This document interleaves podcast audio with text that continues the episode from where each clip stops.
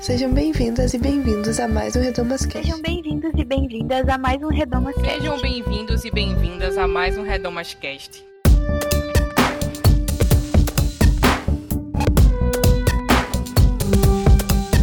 Sejam bem-vindos a mais um Redomas Cast.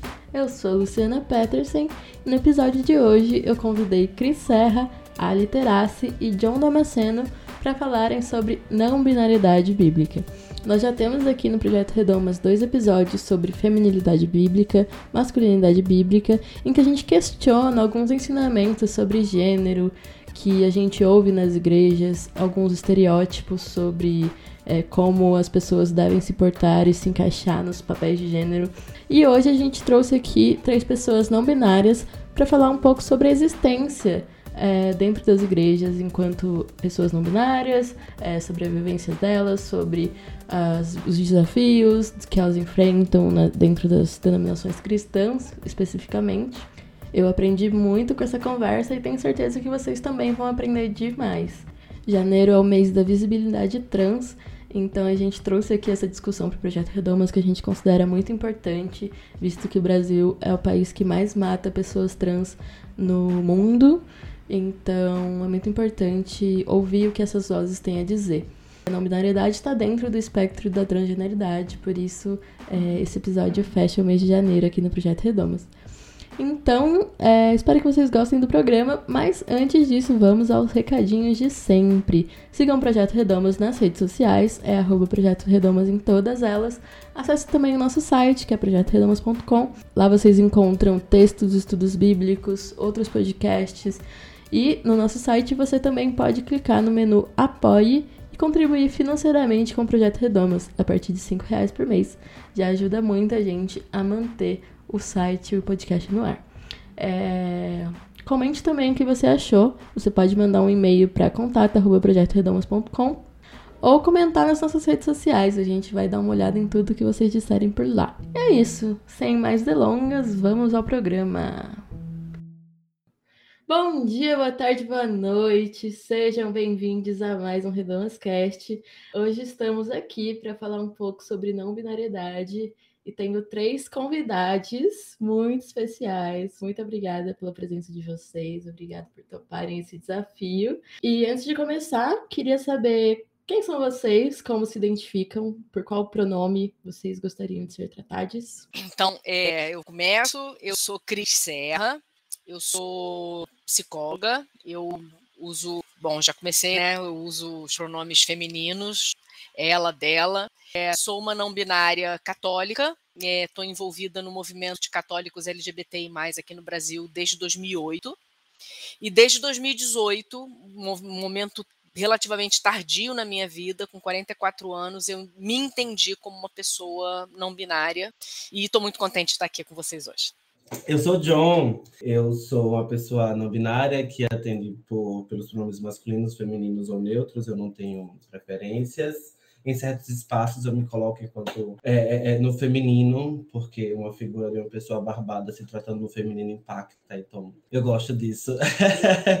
Mas é isso, eu sou professora, é, licenciada em biologia, escrevo também, e é isso, estamos aqui para o que der vier. Bom, eu sou Ali, uma pessoa não binária evangélica, atendo pelos pronomes femininos. Eu faço Ciências e Humanidades e Relações Internacionais na Universidade Federal do ABC. Sei, eu também escrevo.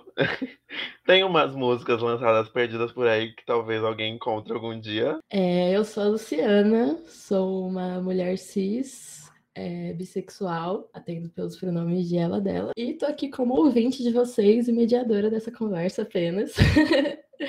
Mas é importante também a gente se colocar no lugar de cisgeneridade, né? Reconhecer o nosso lugar de privilégio enquanto pessoa cis. Então é isso que eu faço nesse momento. Passo a oportunidade em nome de Jesus, agradeço a oportunidade em nome de Jesus. E antes de começar, eu queria perguntar para vocês uma coisa que talvez seja base assim dessa conversa, que é o que é gênero e por que é importante falar sobre gênero e quebrar binarismos, binaridades. Só essa pergunta daria uns três TCCs aqui de cada um de nós, mas é, ah, eu esqueci de falar, gente, eu pesquiso gênero. Essa é uma, talvez seja uma informação importante para essa conversa. Tem uma pesquisa em teoria queer. Eu pesqui... O nome da minha pesquisa é justamente Performance do Não Humano, sobre não existirem corpos não binários. E eu pesquiso sobre isso. Assim, eu tô tentando descobrir o que é gênero também. Talvez para resumir, usando Butler e alguém e das várias pessoas que conceituaram gênero, eu acho que gênero é uma fantasia, assim, é uma performance, é uma é, é, tanto algo que a sociedade nos vê e tanto algo que a gente mesmo diz que somos. Assim. A Butler costuma falar que gênero é a estilização repetida do corpo. A gente tem que repetir o gênero para que ele seja reconhecido. E isso tem várias implicações, né? Se gênero é uma performance, então como que performa uma não binariedade? Como uma pessoa não binária vai ser reconhecida ali na rua? Como que alguém vai olhar para uma pessoa não binária na rua? Olha, uma pessoa não binária. Isso não existe, não vai acontecer, né? Então, acho que quando a gente entende que gênero é uma coisa sem sentido, que talvez nem deveria existir, a gente coloca nesse lugar, assim, de, de questioná-lo, né? É, eu poderia falar muito mais sobre isso, como eu disse, acho que daria vários artigos, mas queria que o pessoal falasse as perspectivas aí.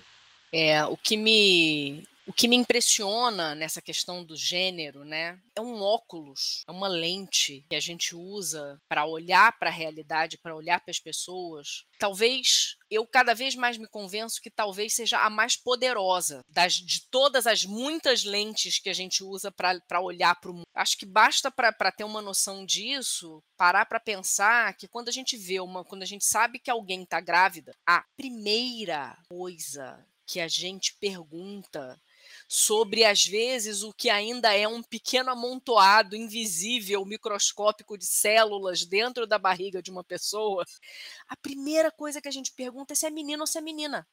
E a partir dessa pergunta e da resposta para ela, a gente já projeta em cima daquilo que às vezes ainda é só um pequeno amontoado microscópico invisível de células, a gente já projeta todo um conjunto de possibilidades de existência. Se você diz que alguém é menina, pronto, você já tem toda uma série de concepções muito arraigadas que você joga em cima daquele serzinho ínfimo, que às vezes ainda é mal e mal uma pessoinha, é, sobre o que, que aquela pessoinha como que ela vai ser, como é que vai ser a personalidade dela e principalmente, eu acho, pra, não só como é que ela vai ser em termos da personalidade dela, mas eu acho que o que, o que me, me impressiona mais é que a gente já olha e já supõe uma série de coisas sobre o que, que aquela pessoa vai ser capaz de fazer ou não vai ser capaz de fazer. Isso é a primeira coisa que me impressiona muito nessa história de gênero. E uma segunda coisa que me impressiona muito, aí já pegando a questão da, dessa, da força dessa norma, desses óculos do binarismo que a gente tem, né, da, da, da, da cis heteronormatividade binária, é como vem tudo misturado nesse pacote, né? São vários óculos que a gente. Que nem quando a pessoa bota óculos de grau e óculos escuros um por cima do outro. É como vem esse, esses óculos todos juntos, um em cima do outro, na cara da pessoa da gente. É, é, que é a ideia de que essas concepções de homem e de mulher. Bom, primeiro que só existem essas duas e que se você sai de uma, você tem que estar tá na outra, se você sai da outra, você tem que estar tá na uma. Não tem outra possibilidade, ou você está numa ou você está noutra. Que estar nessas caixas tem a ver com o que você tem no meio das pernas e que se você está numa das caixas, você só vai poder se relacionar com quem está na outra. Você não pode se relacionar, não, não tem outra possibilidade eu acho, eu acho muito. Quanto mais eu estudo, também, eu também, né? Como Ali, também não falei, mas eu também sou pesquisadora, né? Estou fazendo meu doutorado, estudando agora os movimentos de feministas cristãs e os movimentos de cristãos LGBT no Brasil. É, e passo por essas questões todas de gênero, né? Eu fico sempre muito impressionada com a força dessas lentes, assim, como é difícil tirar isso. Assim como as lentes do racismo, né? São lentes muito coladas nos nossos olhos. Olha, hum, eu não sou pesquisadora, não pesquiso nada, não faço nada disso. Eu simplesmente leio as coisas, absorvo, escrevo aqui e ali. Mas eu acho que eu tenho algumas considerações a falar sobre isso. Eu acho que quando a gente fala sobre gênero, a gente está falando sobre um conceito muito contemporâneo, muito moderno, né? Enfim, que ainda está é, é, é, é em construção ou desconstrução, né? Enfim, como você, como você achar que melhor encaixa. É, Infelizmente, o conceito de gênero ele surge a partir de uma ligação muito forte com a genitália da pessoa, né? Enfim. E aí eu estava tentando pensar se esse radical de gênero, gênero e genitália é a mesma coisa, não sei. E aí, se alguém souber etimologia ou manjar de filolo, filologia, né? Enfim, aí vai dizer para a gente aí se é ou não é. Mas, mas eu acho que existem outros caminhos a se seguir, né? Enfim, eu gosto de pensar gênero enquanto performance, eu gosto de pensar gênero é, é, é, a partir da estética. Mas vale ressaltar que estética não resume gênero, né? Enfim, né? E nem gênero se resume a estética, né? Obviamente. Mas são coisas que vão influenciar e são coisas que são essenciais, porque a performance e a estética, elas são é, é, um posicionamento político e são um posicionamento, enfim, né? Primeiro, que as pessoas veem, observam e, e, e criam e constroem a sua ima a imagem que elas têm da gente, né? Enfim, então eu acho que esse. Eu, eu, não vou dar uma resposta, eu vou dar uma consideração final. eu acho que, que um caminho para se pensar gênero é a partir disso mesmo, da performance, da estética e, e, e, de, e, de, uma, e de um posicionamento político. Eu acho que é por aí. É muito sobre isso, né? Assim, são construções, são caixas inventadas. Então, a gente tem aqui no Redomas dois programas um sobre masculinidade bíblica, outro sobre feminilidade bíblica. Nesses programas fica muito claro quantas são invenções, assim. E principalmente na igreja, são invenções cada vez mais bizarras. No de feminilidade bíblica, por exemplo, fala sobre a mulher estar sempre cheirosa e limpa para o marido. Fala sobre ela ter que vestir, se vestir bem, e coisas assim, bizarras, estar com o cabelo arrumado. E, tipo, coisas que falam que é feminilidade bíblica, entre aspas, né? Estou fazendo coelhinhos voadores aqui ao lado da minha cabeça com os dedos. E aí eu queria, então, que a gente pensasse, que vocês me dissessem, que vocês me contassem, compartilhassem com a gente um pouco sobre qual é o lugar das pessoas não binárias na Bíblia e na igreja, como vocês habitam esses espaços, disputam esses espaços, etc. Bom, eu acho que o lugar é um não lugar, né? acho que o lugar ele não existe assim. É... Eu quando eu me reconheci como uma pessoa como uma pessoa não binária foi em 2020, em junho de 2020, é... eu entrei em uma crise muito grande porque eu li a Bíblia e não me encontrava. Porque Deus criou o homem e a mulher, né? Homem e mulher os criou, a imagem de Deus criou. E eu não fui criada por Deus. Eu cheguei a essa conclusão. Beleza, Deus não me fez. É isso, né? Não estou no conto da criação. E eu entrei numa, numa crise muito grande, assim. E aí eu lembro que uma experiência muito marcante para mim foi quando eu estava ainda na igreja, a igreja dos meus pais, né, uma igreja fundamentalista, conservadora, bolsonarista e tudo aquilo que a gente já sabe. E eu vi uma pregação normal de crente, assim, sobre as dez viúvas. Normal, tranquila, falando aquela coisa que crente fala mesmo, que a gente já tá cansado de ouvir. Só que no final da pregação, eu tive uma experiência muito, muito individual e muito que eu não me esqueço até hoje. Assim. Eu fechei os meus olhos e eu vi eu me vi de vestido, era um vestido meio acinzentado, e eu tava dançando. E eu vi Jesus dançando comigo. E, e Jesus me disse a seguinte palavra, a seguinte frase, que eu, que eu comecei a chorar compulsivamente depois. Ele falou: Eu vejo todas as suas, as suas cores. E aí, quando, ele, quando eu ouvi isso e quando eu vi aquilo, é, eu não tinha nem elaborado direito a ideia da nominalidade. Eu nunca tinha usado um vestido na minha vida. É, nunca tinha feito assim nada, nunca nem tinha elaborado. Eu tinha pensado nisso, tinha tinha surtado com isso. E aquilo foi sendo. Eu tava tentando esconder aquilo em mim, porque eu não queria processar aquilo. Não queria trabalhar com aquilo em mim, sabe? E, e, na hora que ele disse isso, eu entrei em uma crise, assim, e eu falei, Deus, e agora? Eu acho que eu não sou nem homem nem mulher. E aí ele falou, eu também não. E na hora que ele falou isso, foi a hora que eu, tipo, aí eu chorei mais. Eu falei, não, tudo bem, então tá tudo bem comigo. É, eu também sou imagem e semelhança, até porque Deus também não né? E, foi como eu resolvi minha crise. Eu acho que o nosso lugar na igreja é o não lugar, mas eu acho que a gente pode reivindicar esse não lugar, fazer dele também um lugar que que nos abrace, sabe? É muito, vai ser muito difícil alguém falar na igreja, retiro para não binários. Não vai acontecer. Tem retiro de homens, retiro de mulheres, congresso para homens. Não vai acontecer um retiro para não binários, né? Isso. Mas eu acho que a gente pode ir se encontrando nesses, nessas brechas, né? Nessas brechas teológicas, nessas brechas entre, entre os corpos, talvez, eu acho que a gente pode nascer ali. Me identifico muito com o que você fala sobre as brechas, sabe? Eu me identifico tanto que eu acho que essa percepção das brechas desmonta um pouco a percepção do não lugar, sabe? Eu me, eu me, eu me incomodo muito com essa nomenclatura, que é a nomenclatura que a gente tem e que a gente usa, principalmente em português. Em, em outras línguas tem outras nomenclaturas possíveis, né? Mas a gente fala não binário. Eu acho que essa nomenclatura em si ela já evoca um pouco, e isso me incomoda profundamente, a ideia de um limbo, sabe? De um não lugar, um pouco nesse sentido que você está falando. E eu comecei a, a, a, desmontar, desfazer um pouco esse meu incômodo com essa nomenclatura por causa da. É, no sentido de que isso que a Lu falou da feminilidade bíblica e da masculinidade bíblica é, são tantas camadas de leitura em cima dos textos. É, a gente lê os textos hoje vendo neles é, uma ideia de feminilidade, uma ideia do que significa ser mulher, de como é ser mulher, uma ideia do que significa ser homem, do que é ser homem, e a gente cata na Bíblia coisas que confirmem a nossa visão, o nosso viés para ver isso né? E, e, se você pega a, a, própria história do texto bíblico, ele foi escrito, os diferentes trechos, né? Foram sendo escritos, foram sendo montados, foram sendo colocados em forma escrita depois de terem sido transmitidos por gerações em forma oral. Muitos vieses e muitos interesses e muitos óculos e muitas, muitas maneiras e, e camadas culturais, né? E interesses políticos, como disse John tão bem, né? E estéticas políticas é, ao longo de, de milênios. E mesmo assim, era aí que eu queria chegar, nas brechas.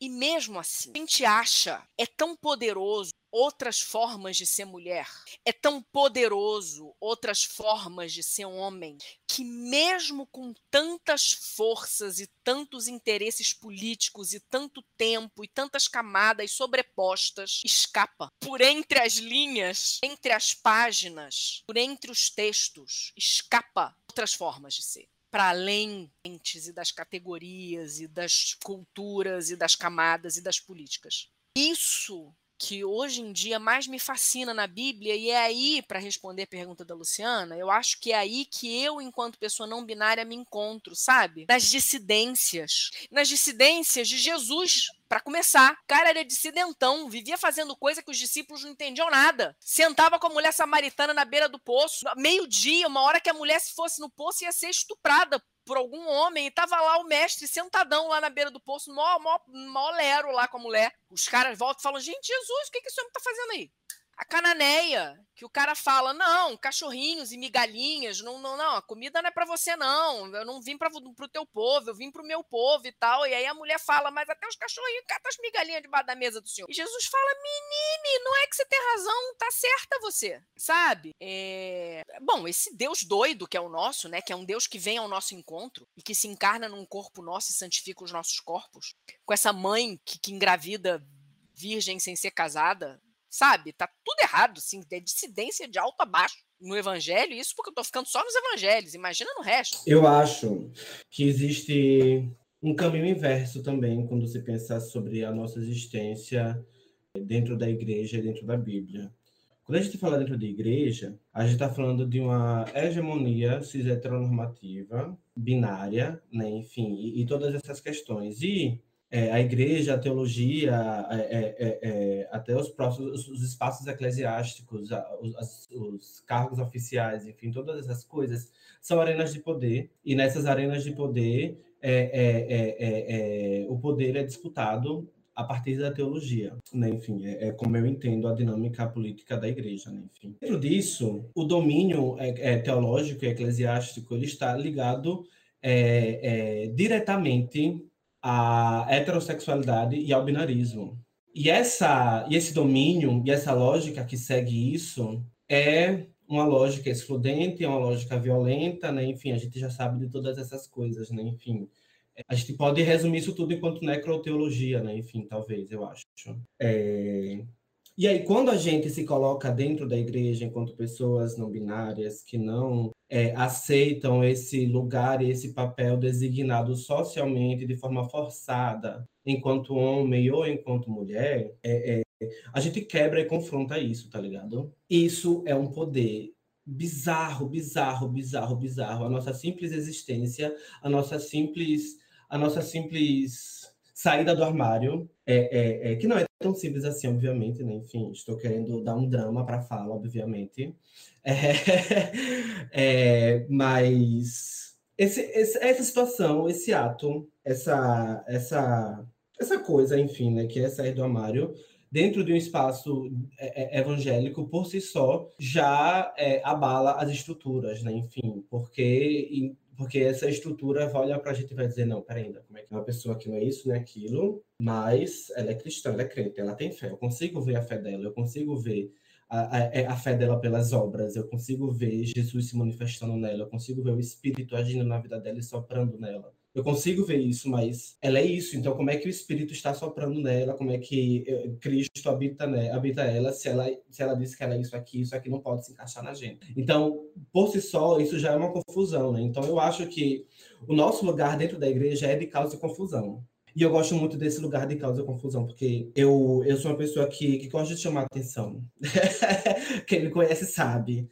E aí, quando a gente vai parar para pensar nesses lugares da não binariedade na Bíblia, eu estava lendo uns textos, né, me preparando, porque a Gata se preparou, eu não sou pesquisadora. Então, fui lá ler textinhos.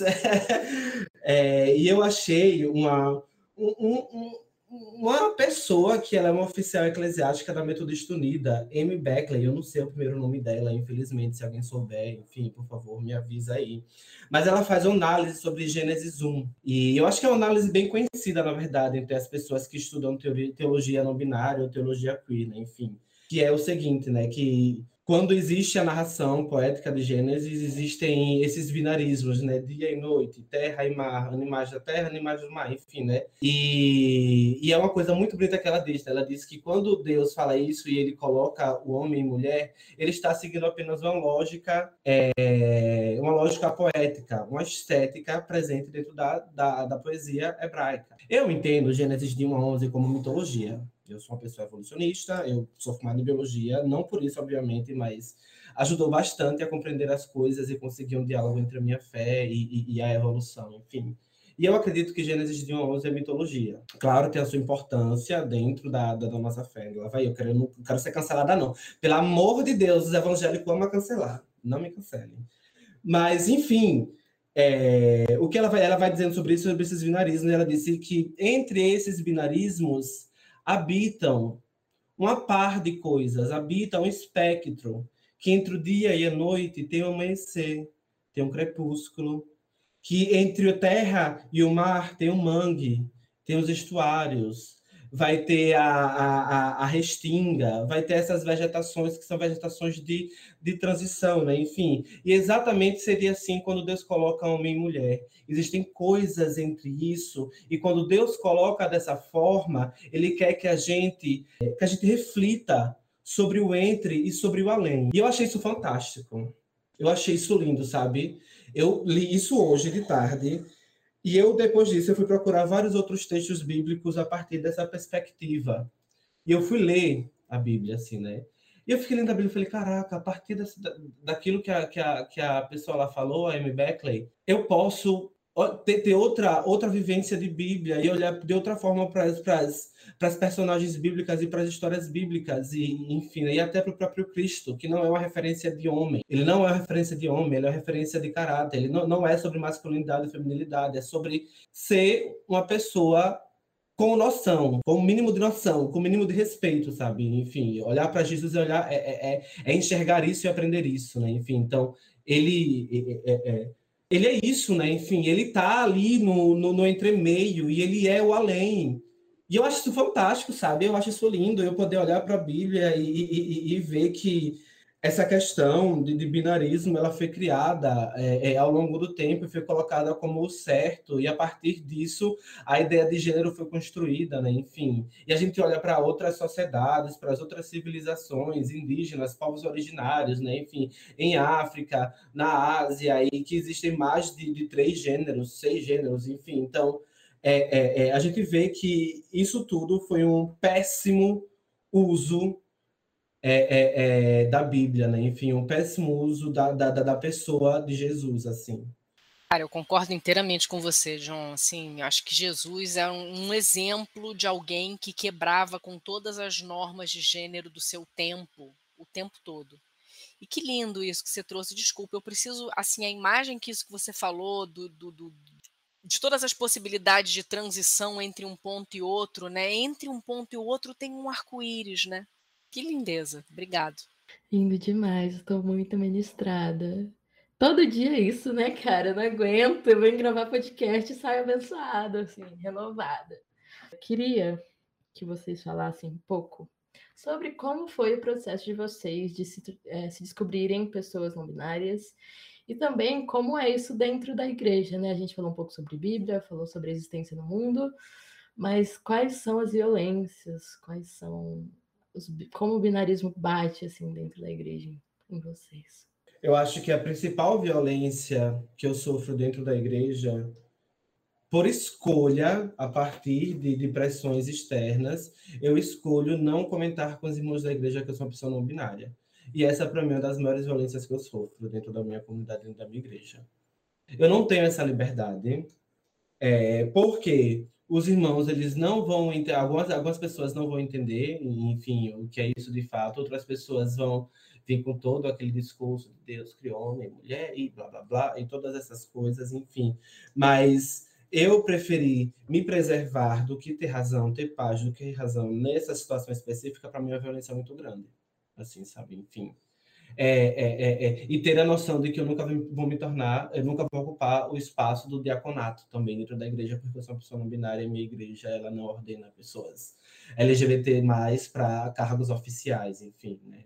Eu acho que dentro disso, é, é, essas são as piores coisas que eu sofro. Eu não tenho problemas em relação a, a, a vestimento ou expressões e performance, enfim, né? Porque eu cheguei na minha igreja já a, a bandeirinha lá, olha, sou LGBT, viu? Eu sou LGBT. Então, a igreja já me acolheu sabendo disso. Mas, mas é porque para roupa, para unha pintada, para um brincão, para maquiagem é muito mais fácil, né? Enfim, e aí para aquilo que está dentro, para aquilo que de fato é e o que nos leva a chegar na unha pintada, na roupa, no cropped, na saia, na maquiagem, né? Enfim, as pessoas elas não estão dispostas a, a conhecer e a, e a e a, enfim, né, acolher de fato.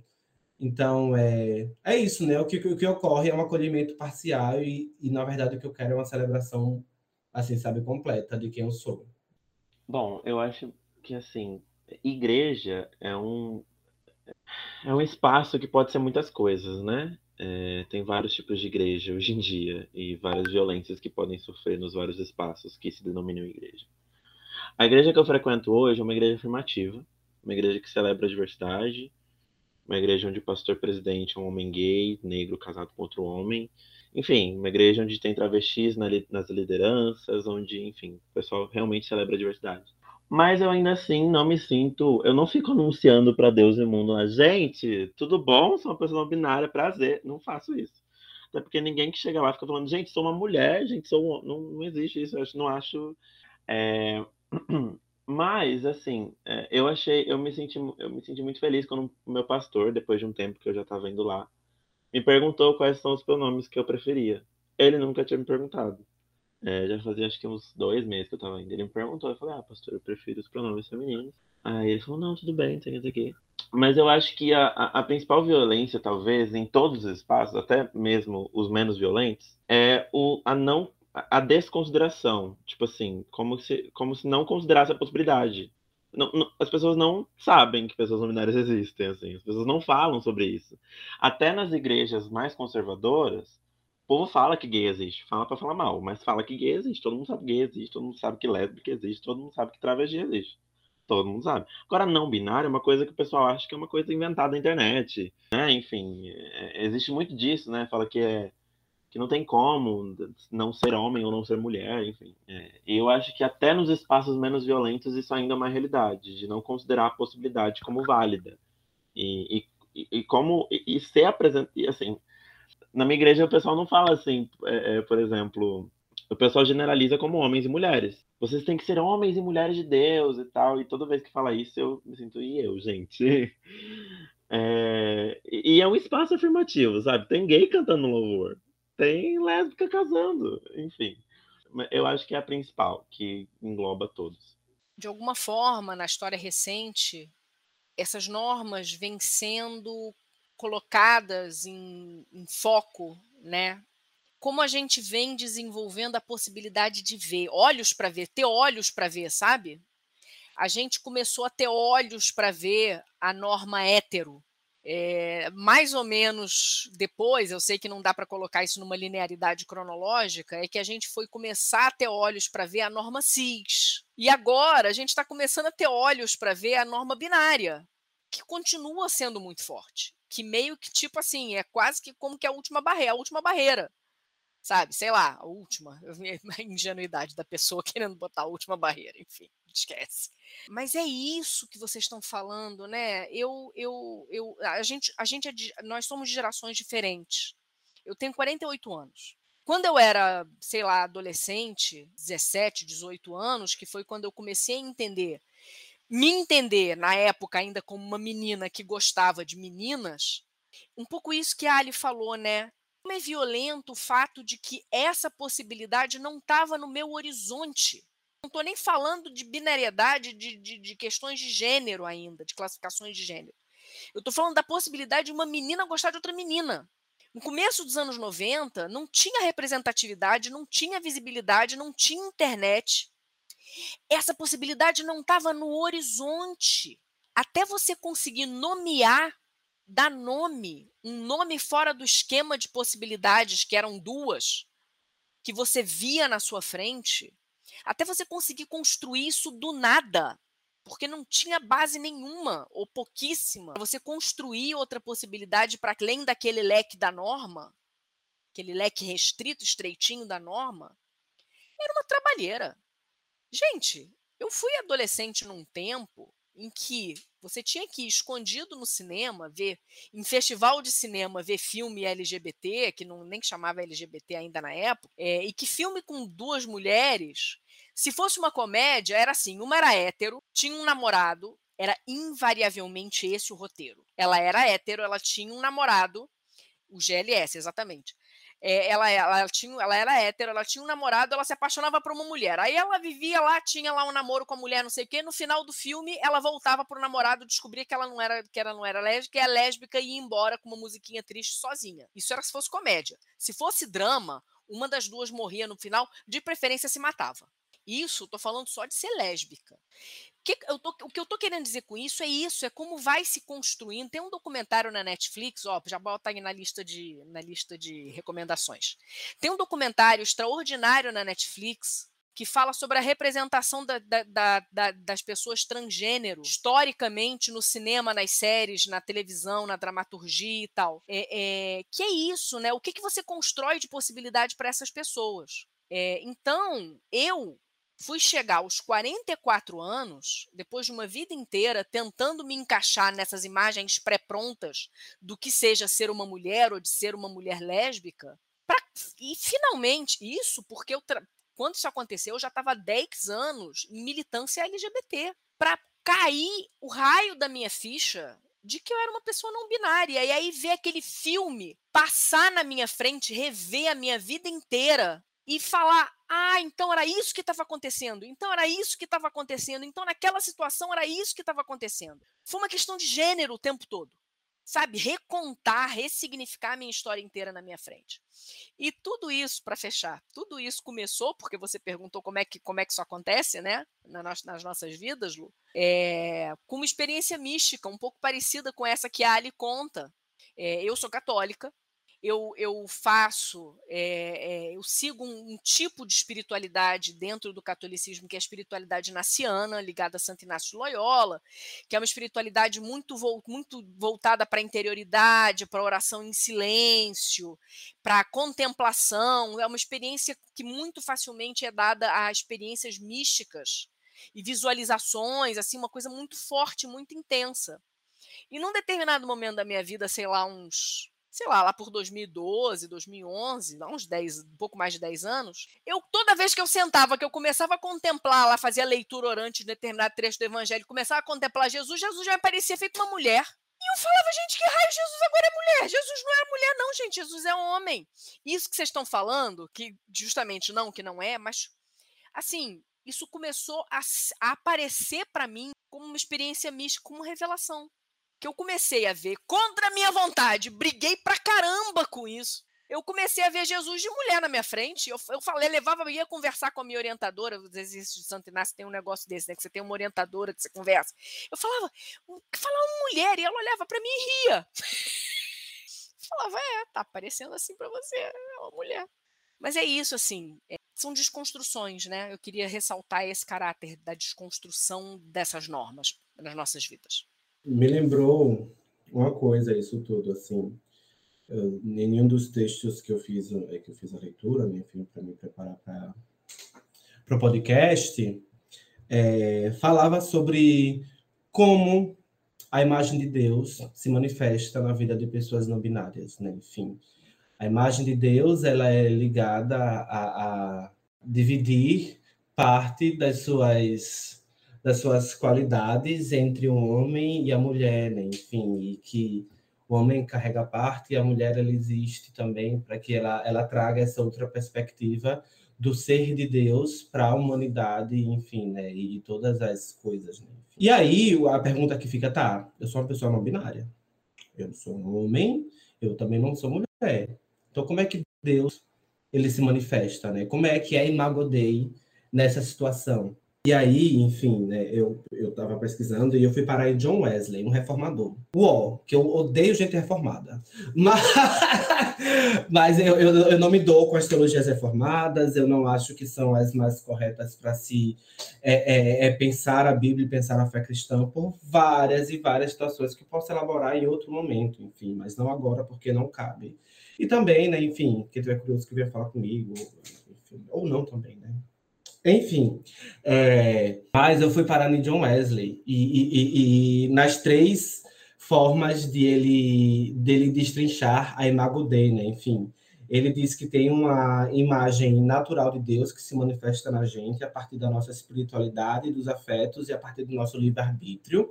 É, ele diz também que existe uma, uma uma imagem política de Deus em nós, que é cuidar da natureza, o nosso mandato cultural, né? enfim, cuidar uns dos outros, mas também existe uma imagem moral, né? enfim, que é santidade, justiça e, e, e pessoas cheias de amor, é, enfim, né? que se relacionam. Ele fala sobre esses três pontos, né? enfim, dentro da Imago Dei, em nenhum momento ele fala sobre sexo, sobre imago está ligado à sexualidade e ao gênero, né? Porque quando a gente pergunta para as pessoas, né, enfim, é, é, é, é, elas se valem daquilo de que a imagem Deus o criou, Deus criou homem e mulher, homem e mulher, Deus o criou a imagem de Deus, enfim, enfim né, nesse, nesse paralelismo que existe dentro do, do, texto de Gênesis, né? enfim. E quando na verdade não é bem por aí, né? enfim, a, a, a, a leitura que deve ser feita não, não, não é por esse caminho, né? enfim, porque é, é, é... a não binariedade em mim, não que eu esteja aqui me autoafirmando ou qualquer coisa, mas eu vou usar isso como argumento, vai fazer sentido, tá certo?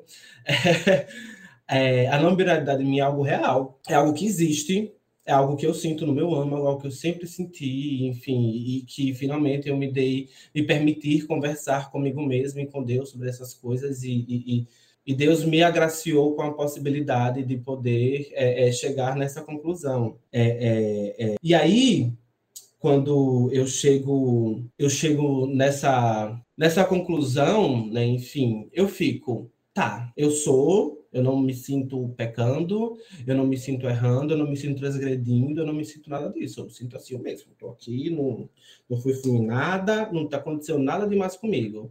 Então, se nada demais aconteceu comigo, eu sigo na igreja, eu, sinto, eu sigo sentindo Deus em mim, Deus falando comigo, Deus me guiando, e o Espírito Santo presente em mim. É, é, é, é, enfim, né? A partir da perspectiva carismática, obviamente, como é que eu não sou a imagem de Deus, né? Enfim, como é que. Então, se eu sinto essas coisas, como é que eu não posso ser a imagem de Deus? Sabe? Eu só queria jogar isso assim um pouco mesmo, é só um devaneio. Nossa, eu tô aqui, cabeça explodindo com tudo que vocês estão falando. Então, a gente falou, né, um pouco sobre violência. E... Mas por que ficar na igreja? Por que que John segue indo todo dia, todo domingo, e disputando esse lugar dentro da igreja. Cris numa igreja católica, Ali numa igreja afirmativa. Por que continuar? Porque nós somos igreja. Porque nós somos igreja. E não há quem possa, quem tenha, não há autoridade terrena com poder de dizer que não, que nós não somos igreja ou que a igreja não é o nosso lugar. Uma vez, eu lembro que eu estava no aniversário é, de um amigo e tinha um conhecido dele que estava nessa festa e ouvindo a gente falar desses negócios de LGBT católico, LGBT católico, e, e, e ele virou-se para a gente, assim, muito espontaneamente, e ele perguntou para a gente, mas se LGBT ser católico, quem é que deixa vocês existirem? E eu lembro que a minha reação quando eu ouvi a pergunta foi ficar meio puta. Eu demorei um pouco para entender que essa pergunta é uma pergunta crucial. Porque é uma pergunta tão absurda. Só quando eu ouvi a pergunta sendo colocada nesses termos, que são evidentemente absurdos, foi só nesse dia que eu fui entender que não preciso que ninguém me deixe existir. Eu existo. Isso não vale só para a igreja, né? Eu acho que John tocou num negócio tão importante que é a questão das imagens de Deus, sabe? As imagens de Deus que a gente trabalha. É, a gente fala que o Deus cristão, o Deus cristão, é um Deus que não tem corpo, embora a gente não fale que ele é um Deus que não tenha gênero, né? Ele, ele, ele, ele é muito claramente é o Deus, né? Já é uma dificuldade a gente falar a deusa, a mãe, né? O pai. É, mas isso é mentira que ele não tem corpo. As imagens do corpo de Deus são muito claras. Ele é um homem, ele é cis, ele é hétero, ele é velho, ele está acima de todos, ele está lá nas nuvens. Dependendo da, da freguesia, do, do, do fandom, ele é um deus que faz arminha com a mão, é um deus dos Senhor dos Exércitos é um modelo, tem uma pedagogia de virilidade, mais do que uma pedagogia de virilidade,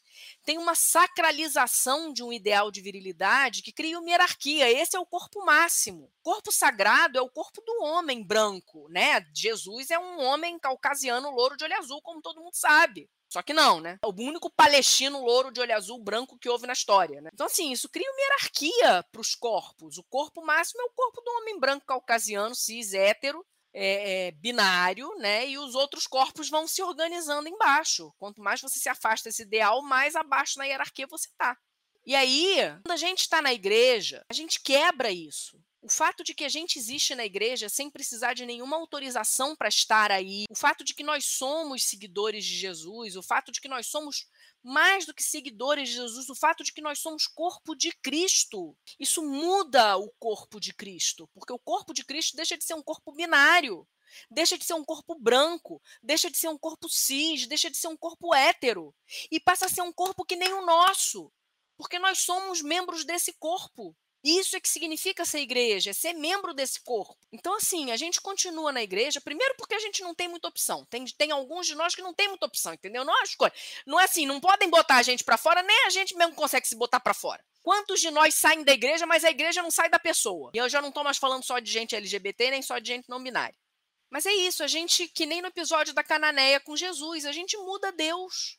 Eu me lembro da peça do. Só para fechar, o Evangelho segundo Jesus, Rainha do Céu. Não sei se vocês já tiveram oportunidade de ver essa peça. Se vocês não tiveram, pelo amor de Deus, mantenham algum tipo de alerta no Google para quando aparecer alguma ocasião de apresentação da peça perto de vocês online, não perderem. É, que tem um trecho que é a peça que parte da premissa se Jesus viesse ao mundo num corpo travesti, que é uma peça, é uma das melhores teologias que eu já vi na minha vida porque é esse princípio da teologia que é encarnado em corpos reais, como o corpo de Jesus. Né, esse Deus louco que veio ao nosso encontro e se encarnou num corpo de verdade. Tem, uma, tem um momento da peça que a, a Renata Carvalho, que é a atriz, ela fala sobre a cena da anunciação e ela fala: John, sua mãe soube que ela estava grávida de você, um anjo apareceu para ela e falou que ela ia te dar a luz. Ali, um anjo apareceu para sua mãe para dizer, Lu,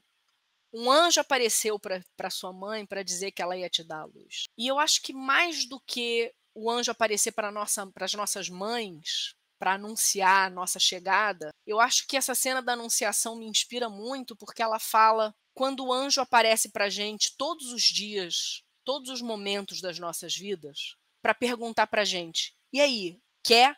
Vem, eu vou te engravidar, eu vou te encher de vida. Quer? Você topa? Quer seguir nesse caminho para ficar cheio de vida, para ficar grávida de vida? Essa cena acontece a cada momento na nossa vida. É por isso que a gente não pode sair da igreja. A gente não tem essa capacidade. Eu vou para a Bíblia. Queria ler dois textos aqui. Ela é evangélica. É, meu amor, tem que fingir pro pastor, né? Que meu pastor vai ouvir isso, pra ele saber que eu. não tô desviada. Tô um tempo sem ir pra igreja, mas eu não tô desviada, viu, pastor? Pelo amor de Deus. mas é Efésios 2, 8 ao 10, assim. É, é um texto que, que, que para mim, justifica o motivo de eu estar na igreja. Esse e, e João 6, 68. Enfim, mas primeiro Efésios. É, dá a mensagem, viu, Efésios, que eu vou ler. A, a salvação foi obra, a ideia dele. Nossa parte em tudo isso é apenas confiar nele o bastante para permitir que ele haja em nossa vida. É o imenso presente de Deus. Não somos protagonistas nessa história. Se fosse o caso, andaríamos por aí nos vangloriando do que fizemos. Não, nada fizemos nem nos salvamos. Deus fez tudo e nos salva. Ele criou cada um de nós por meio de Jesus Cristo e a Ele nos unimos nessa obra grandiosa, a boa obra que Ele deseja que executemos e que faremos bem em realizar. É, e aí outro texto é João 6,68. Antes, de, antes desse versículo, né, enfim, Jesus ele estava falando no templo, acho que era em Cafarnaum, não me lembro muito bem, mas ele está falando sobre ele ser o pão da vida, né, e que as pessoas vão atrás dele porque ele é o pão da vida, né, enfim. E aí, é, as pessoas, ao ouvirem falar isso, né, se dispersam e ele vira para os doze discípulos, né, enfim, pergunta. Jesus perguntou aos doze: Vocês também não querem ir? E aí Simão Pedro lhes respondeu: Senhor, para quem iremos? Tu tens as palavras de vida eterna. Não cremos, nós cremos e sabemos que és o Santo de Deus. Eu estou na igreja porque não tem outro lugar para eu ir. Somente em Deus eu sinto plenitude. Somente em Deus eu consigo ser é, acessar essa plenitude e essa graça, sabe assim. Eu não tenho para onde ir porque só Deus tem as palavras de vida e eu quero viver, tá ligado? Eu quero ficar viva. Bom, é, sempre alguém me pergunta isso, várias pessoas me perguntam isso, é, por que que você continuou? Para mim seria muito fácil agora. É, eu tô em um outro momento da minha vida, assim, eu não, é, eu não estou mais convivendo com a minha família biológica eu sou uma pessoa, entre muitas aspas, independente, porque independência tem vários significados, e enfim. Mas eu poderia muito bem parar de ir para a igreja, eu não tenho que prestar contas a ninguém sobre isso, e pronto. Minha terapia, meu terapeuta ia agradecer, inclusive, porque ia facilitar muito a vida dele. Mas é, eu costumo dizer que eu continuo indo para a igreja, eu continuo tendo fé, porque eu preciso. Eu preciso acreditar que um dia Jesus vai voltar e vai secar minhas lágrimas. Eu preciso acreditar que um dia isso vai acabar e que esse ciclo de morte vai terminar. Eu preciso acreditar que depois que eu morrer vai ter vida. Eu preciso, assim. Porque a morte não faz parte da, da minha epistemologia, assim, de mundo. Eu preciso acreditar que depois dela vai ter vida. E eu não consigo. E, e Jesus faz muito sentido. Assim, é, é, é eu preciso, assim. E, e eu continuo também porque eu estou certa de que nem morte, nem vida, nem anjos, nem principados, nem potestades, nem o presente, nem o futuro, nem a altura, nem a profundidade, nem alguma outra coisa poderá nos separar do amor que está em Cristo Jesus. Assim. E, e não vai ser meu gênero ou a falta dele que vai me separar. Tipo, nada, nem a morte ou a vida, nem demônio, vai ser a minha, a, o gênero que eu nem tenho. Sabe? É, é muita ironia pensar que Deus ia se, deixar, ia se abalar com uma estrutura tão frágil que nem foi ele que fez, né? É, eu sempre fico refletindo nisso, né? Tipo, por que eu tô na igreja se a igreja lá não me quer, né? Enfim. E aí eu acho que, que, que, que a, a, conclusão que eu chego sempre é porque eu estou na fé cristã e eu estou na igreja, não por causa da igreja, sabe? Mas por causa de Deus, porque Ele é acima de todas essas coisas, sabe? Enfim. E apesar das violências institucionais e estruturais que existem dentro da igreja e dentro da do, do que foi construído enquanto fé cristã ocidental, fé cristã brasileira, né? enfim, o país que mais mata pessoas transgêneros, né? e a gente entende não binaridade dentro desse guarda-chuva que é a transgeneridade, né? enfim. Então a gente se coloca, a gente é colocada dentro dessa estatística também, né? enfim.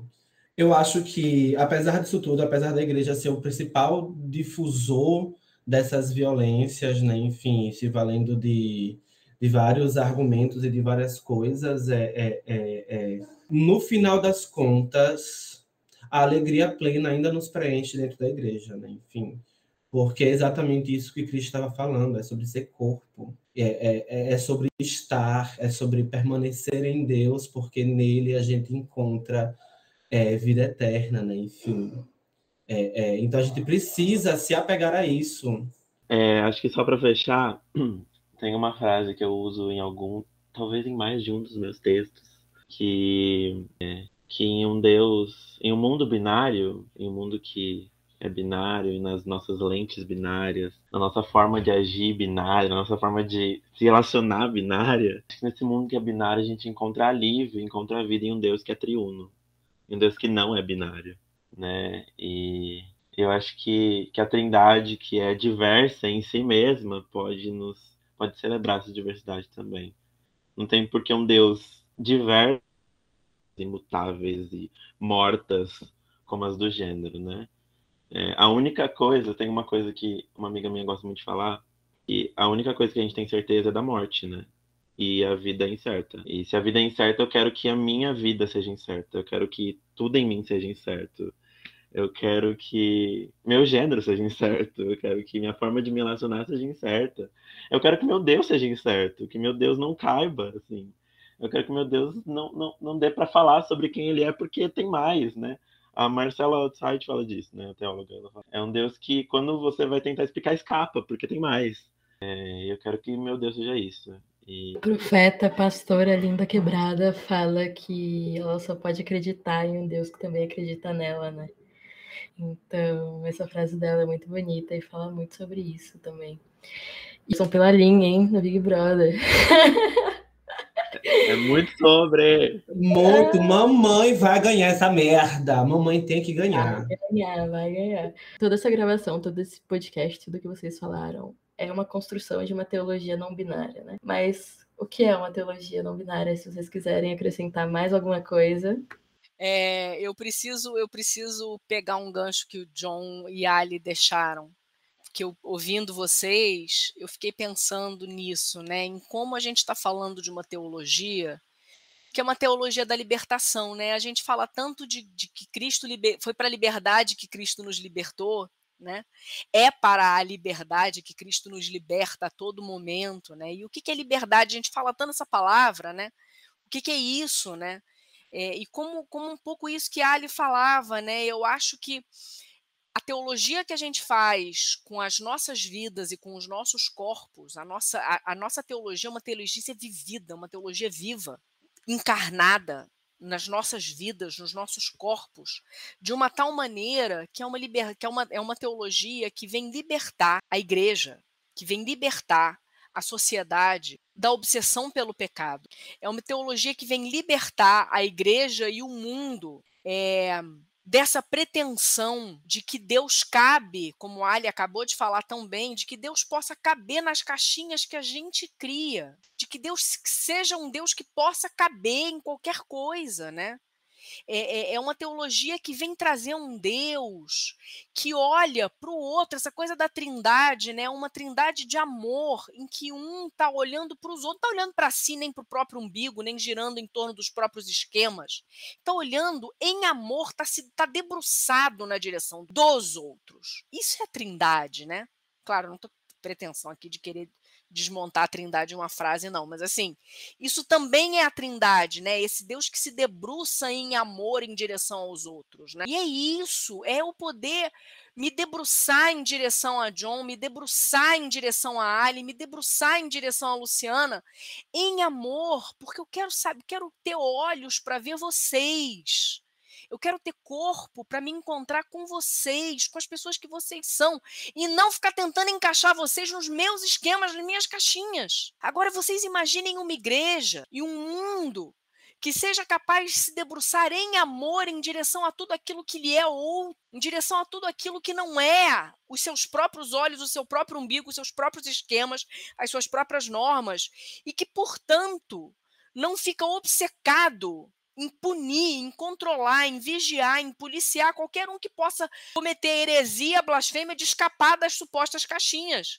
como se a gente já não fosse fora das caixinhas. Por definição, todos nós. Então, para mim, essa é a teologia que a gente faz nas nossas vidas. Quando a gente se organiza, então, e faz movimento, aí é que a gente faz uma teologia louca mesmo. Teologia é, tem a ver com vivência, né? Eu acho que quando a gente vê é, pessoas não binárias, pessoas trans, é, sendo seguras, né, estando seguras, estando com emprego, estando com arroz e feijão na mesa, estando felizes, estando tendo, tendo podendo ter lazer, podendo ter amor, podendo ter afeto, eu acho que elas estão construindo teologia, sabe? Elas estão tendo vida. Eu acho que, que teologia é, é, é isso, assim. Da, da fala de Lin, né? Que ela ousou colocar um eu em Deus. Como que ela pode, pode falar que Deus é sobre o eu que ela é, né? Tem que ser muito tem que ser muito presunçoso, né, para tentar falar. É, tipo, ela nem falou que Deus dela é o Deus cristão, assim. Tem tanto crente falando. Ela nem, ela nem falou que é o Deus cristão, assim. É, e tem crente querendo se apropriar de Deus, monopolizar Deus. Não, Deus é isso aqui. E eu teria. Eu tenho temor de fazer isso, sabe? Eu não teria coragem de fazer isso. Nem se eu discordasse da Lin. Assim, eu não, eu não tenho coragem. É, eu tenho muito temor, eu tenho muito temor a Deus. Eu não tenho coragem de aprisionar ele ao meu corpo. E eu não vou fazer isso ao, ao corpo de outras pessoas, ao, aos outros corpos, às outras vivências. Deus pode ser não binário, mas Deus também pode ser qualquer coisa. Pode ser sapatão indígena, pode ser o que, o que ele quiser. É, e eu acho que, assim como a Lu falou muito bem, a gente está fazendo, tem feito teologia não binária aqui. Mas eu, é, é, uma teologia não binária também tem muito a ver como uma teologia que luta pela libertação de Deus, não só dos, dos corpos, uma libertação de Deus do binarismo.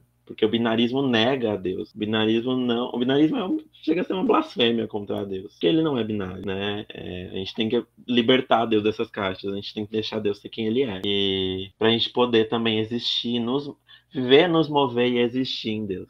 É forte, igreja. Todinho, tô glorificando. A minha perspectiva de teologia mudou completamente depois que eu comecei a estudar e me colocar dentro da teologia negra. Então, quando eu penso teologia não binária, eu penso automaticamente a pessoa teóloga enquanto chave hermenêutica e essa pessoa teóloga fazendo hermenêutica do corpo, né? enfim se valendo de suas vivências e se valendo das estruturas sociais e políticas que, que existem, que imperam no mundo, para, a partir disso, é, é, é, é, fazer a aplicação bíblica, né? Enfim, é isso que a teologia negra faz, e eu acho que é isso que a teologia não binária está fazendo também. É, dito isto, eu acho que a gente está construindo essa teologia não binária, sabe? Enfim, a partir de tweets, a partir de textos no Medium, a partir de publicações no Instagram. E eu acho que essa forma de construir a teologia não binária é uma forma muito específica nossa de fazer as coisas, no sentido de fugir daquilo que é óbvio para construir aquilo que a gente quer. E aquilo que Deus mandou que a gente construísse, né? não simplesmente o que a gente quer, obviamente. Então, eu acho que é isso. Eu acho que é fugir da obviedade, mas às vezes se valer de coisas óbvias. Eu acho que é, é, é a todo momento instaurar o caos e a confusão. Assim, eu acho que é, que é, que é isso que é fazer teologia não binária. Amém, aleluia. então, eu só tenho a agradecer a vocês emprestarem assim um pouco dessa sabedoria. Eu acho que todo mundo se liberta, né, quando aprende sobre, quando tem contato com gente, quando tem contato com a diversidade que Deus criou, sabe? A gente sempre cresce muito, a gente aprende a amar ainda mais a Deus, né? Quando a gente vê a diversidade da criação dele. Então, Delo como disse Ali muito bem. E aí eu queria fazer um chamado também para a cisgeneridade, para as pessoas cis que estão escutando esse programa, que é respeitem a existência de pessoas não binárias, de pessoas trans. A gente está no país que mais mata pessoas trans no mundo, sabe? São questões de vida e morte. Não é uma questão de você ficar zoando linguagem neutra e como se fosse uma piada, como a Ali falou, né? Como se fosse, ah, só existe na internet. Não, tem gente sendo assassinada por causa disso, sabe? E tem gente gente que precisa de dignidade, são pessoas feitas à imagem e semelhança de Deus, que precisam ser respeitadas. Então, acho que, assim como a branquitude, né, tá no seu lugar de privilégio e, e é, se recusa a reconhecer que não, sou branca e isso me dá privilégios. As pessoas cis precisam fazer a mesma coisa, sabe? É muito difícil pra gente, a gente não tá fazendo isso. Então, vem aqui reivindicar meu lugar de pessoa cis pra falar: arrependam-te ou morrerão. Eu acho que até a gente aprendeu muito com essa edição do Big Brother, né? Que é não supor nada sobre ninguém, sabe? Não supor o gênero de ninguém, não supor o pronome de ninguém. Sempre é, respeitar como a pessoa gostaria de ser tratada. Coisas básicas, sabe? Não fazer a pessoa de Google também, né? Eu acho que nesse podcast aqui a gente já teve uma aula. É o que o Douglas tá falando muito no Big Brother. Tá com dúvida? Abre o Google, irmão. Não sou o Google, Então, eu acho que é nossa obrigação estudar, sabe? Para parar de reproduzir, se existe por aí, reproduzir o sistema, né? Como a Lin, novamente, retomando ela, como ela sempre diz. Eu acho que uma coisa, né? Você falou da cisgeneridade, uma coisa que é muito comum, infelizmente, a pessoa cis é que elas nem sabem que são cis. É, tem gente que nem sabe o que, que é cis. O que, que é cis, Sim. né? Rapaz, tá é... tá cheio de gente branca que não sabe que é branca.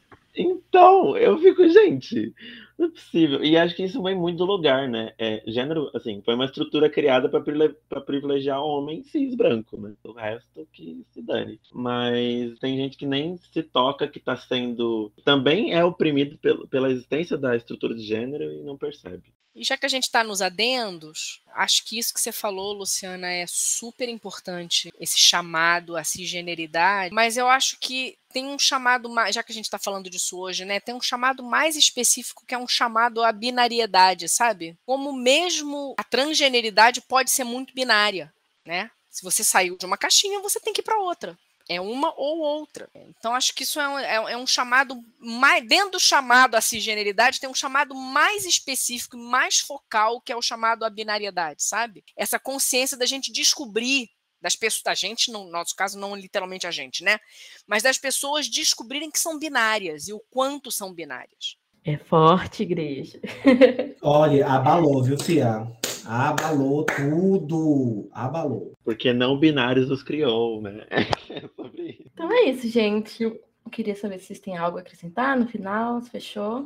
Eu queria falar uma coisinha. É, eu estou passando por uma crise muito, muito foda em que eu não me sinto mais confortável dentro da igreja por vários motivos, e dentro deles, obviamente, né, a, a, bifobia e essa transfobia que a gente sofre diariamente, né? Enfim, estou falando transfobia, né, porque é um, um conceito um pouco abrangente, né? Enfim, como eu já tinha falado anteriormente. Mas, ainda assim, ainda pensando se eu sou evangélico ou não ainda, né? Enfim, refletindo sobre isso e sobre meu lugar dentro da fé e meu lugar em Deus e o lugar de Deus em mim, é, eu queria trocar uma ideia assim com a galera no sentido de, velho, a igreja é foda, ela vai destruir várias coisas na sua vida, obviamente, né? enfim. Mas não é isso que Deus queria, não é isso que Deus quer. Não é isso que a Bíblia aponta. E eu queria pedir, assim, por mais difícil que seja, por mais que eu esteja nessa situação, é que, tipo, velho, eu não larga a igreja, tá ligado? A gente precisa estar em comunidade. E quando eu falo não larga a igreja, não é simplesmente a sua comunidade de fé que você faz todo domingo, na quarta-feira, no culto de, de oração e de doutrina. Não larga a igreja, tá ligado? Entenda que os seus amigos que estão próximos a você, eles também são igreja. Entenda que existem outras pessoas que estão cuidando e olhando é, para você, enfim. E no final das contas, é, é, é, é o que sobra é isso, sabe? Enfim, é, é esse corpo, é essa igreja. É, e, é muito difícil falar isso, e pode até parecer uma estupidez, tipo, pai, não larga a igreja, mas é, é um pedido assim, sabe? E realmente, tipo, não existe fé cristã sem comunhão. Não existe, porque a fé ela opera pelo amor e o amor só pode se manifestar quando você está com a outra pessoa. É, então, para a manutenção da nossa fé, é necessário que a gente também esteja em comunhão, assim, sabe? Enfim. É, se você está passando por esse momento, é o momento do apelo, né, gente? A pastora aqui. Mas, sério, se, se, se, existe esse incômodo, pô, troca ideia com alguém, tá ligado? Não guarde isso para você de jeito nenhum, não faça isso com você mesma. E, enfim, é, é, olhe para Deus, porque é, nós temos um lugar muito especial em Deus muito especial. E ele abençoa as pessoas LGBTs de uma forma única, que uma pessoa heterossexual nunca vai imaginar e nunca vai vivenciar a nossa trajetória de fé. Eu acho que a gente tem um, uma proximidade com Deus é, é, é, é um pouco mais profunda e fixa, digamos assim, né? É, é, por todas as merdas que a gente passa, né? A gente se, se apega muito a Deus, a gente se apega muito à noção de arrependimento e, e de correr a Deus toda e toda e qualquer coisa, né? Enfim, então que a gente de fato se valha disso, sabe? Porque Ele está de braços abertos para receber a gente. Enfim, qualquer música de Diante do Trono como fundo aqui agora, por favor. Vem, filha Madi. Eu preciso então acrescentar isso que John falou, que eu concordo inteiramente. Eu sou uma pessoa que estou há 13 anos trabalhando na construção de espaços de, de, de espaços seguros e de uma igreja dentro do catolicismo romano e da construção não só de espaços seguros, mas de uma igreja que possa ser mais afirmativa e, e, capaz de celebrar as nossas vidas e as nossas existências e as nossas diversidades. É, eu, então, assim, eu concordo inteiramente com John no sentido de que é fundamental que a gente seja igreja, que a gente siga sendo igreja. A única coisa que eu acrescento a isso que John falou é o cuidado que nós precisamos ter, porque é uma responsabilidade ética com nós mesmos, em não ser uma igreja violenta com nós mesmos.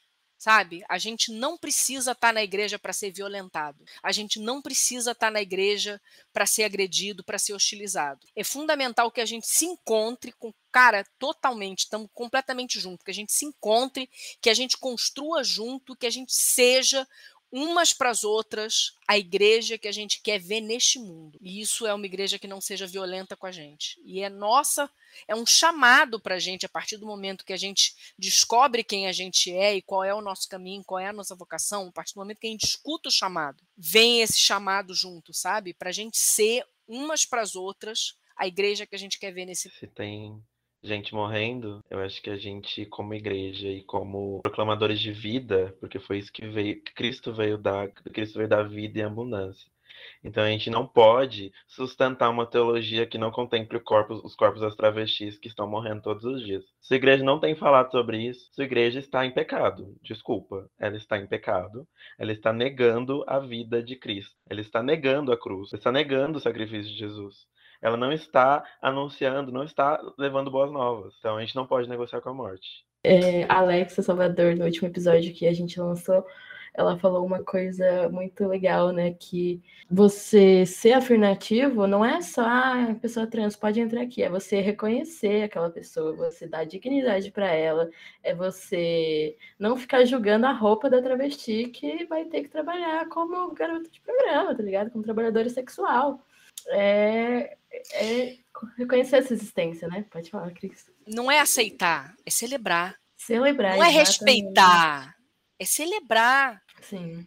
É celebrar as é. dádivas que a gente traz para a igreja. Eu lembro que em uma época eu frequentei uma igreja e aí a gente sempre eu era de louvor e a gente cantava no culto da manhã, então para cantar no culto da manhã a gente chegava às oito, oito e meia e ia ensaiar. Tinha uma mulher trans que ela frequentava todos os dias, todos os domingos, mas ela ia, ela chegava junto com a gente para ensaio do louvor, ela ia embora antes do culto começar e ela chorava copiosamente, copiosamente enquanto a gente cantava. E aí eu sempre perguntava qual que era o seu nome, qual que é o seu nome, se está bem e tal. E ela sempre se tratava pelo nome morto. Ela não é, achava digna, eu acho, né? De não se sentia celebrada ali. E de fato, era uma igreja que não celebrava a nossa existência, né? Enquanto pessoas LGBT. Eu fui muito violentada lá também. E aí, todos os dias eu perguntava o nome dela e ela sempre se tratava pelo nome morto. Então, eu acho que são pequenas violências, né? E que a gente precisa reconhecer, a gente precisa se arrepender, a gente precisa passar a celebrar. Então, queria que vocês agora dessem indicações pra gente de livros, filmes, músicas, pode ter a ver com o tema do programa ou não. Pode ser só algo que vocês gostaram de acompanhar e querem recomendar. Eu não pensei muito nessa parte, confesso, nessa parte das indicações.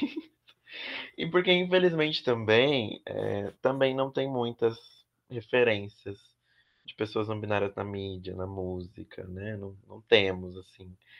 É, começou a surgir séries é, abordando pessoas não binárias agora, muito recentemente, e nem é de uma forma que eu me sinto completamente confortável também, é uma, uma forma muito estereotipada, né, do que é ser não binário, enfim.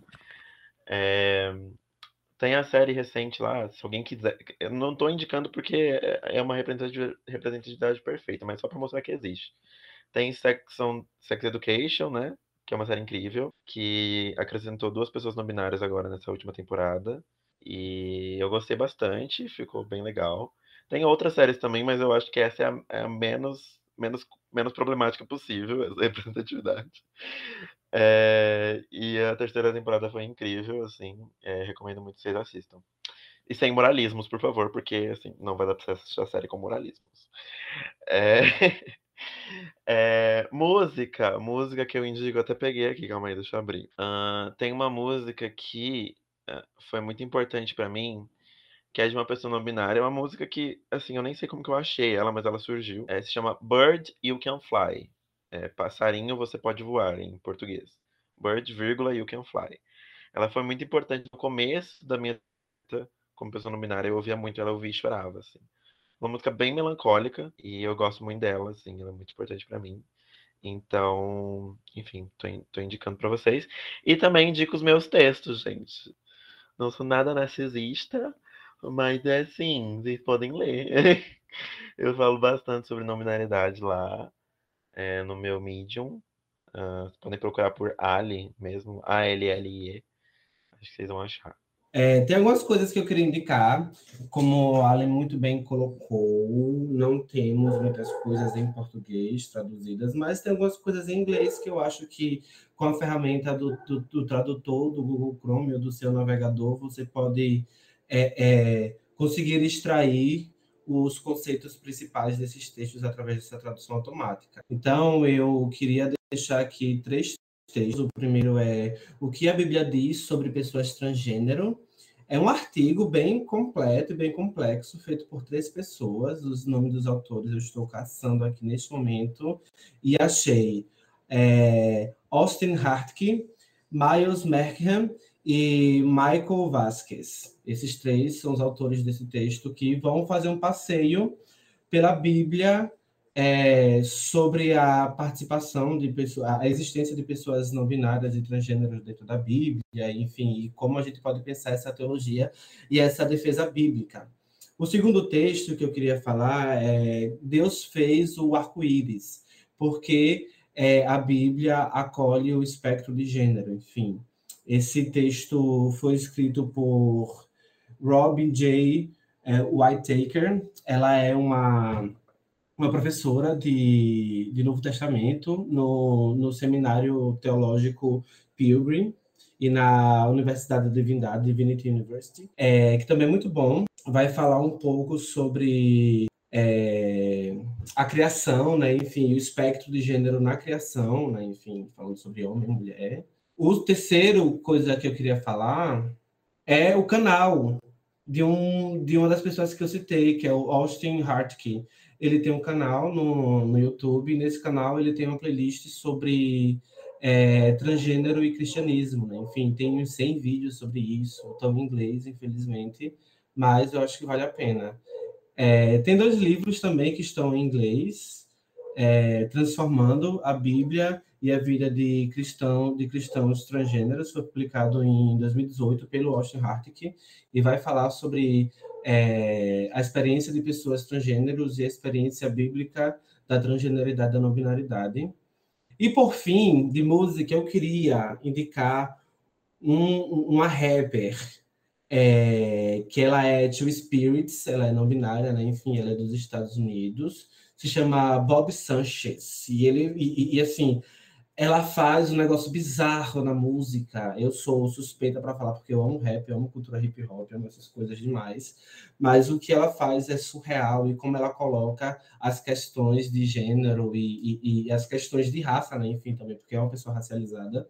É, é, é dentro da, das letras e dentro da musicalidade. Eu acho que é isso. Gente, você me fez lembrar de uma coisa muito importante. Uma pessoa não binária brasileira, rapper, se chama Nega Preto. Procurem no Spotify. Nega preto. É incrível. Ouçam a música Sou Trans. Nossa, acabei de lembrar disso. Obrigada, John. Assim, é incrível. acho que as indicações que eu tenho para fazer, já que John trouxe algumas coisas em uns conteúdos em inglês, eu tenho gostado muito de uma página, tem tanto no Face quanto no Insta. Eu gosto ligeiramente mais deles no Face do que no Insta. É uma página americana chamada é, Trans Army, Exército Trans. É, eles têm uns conteúdos muito didáticos, assim, eles trabalham muito com imagem e com quadrinhos e com pequenas charges.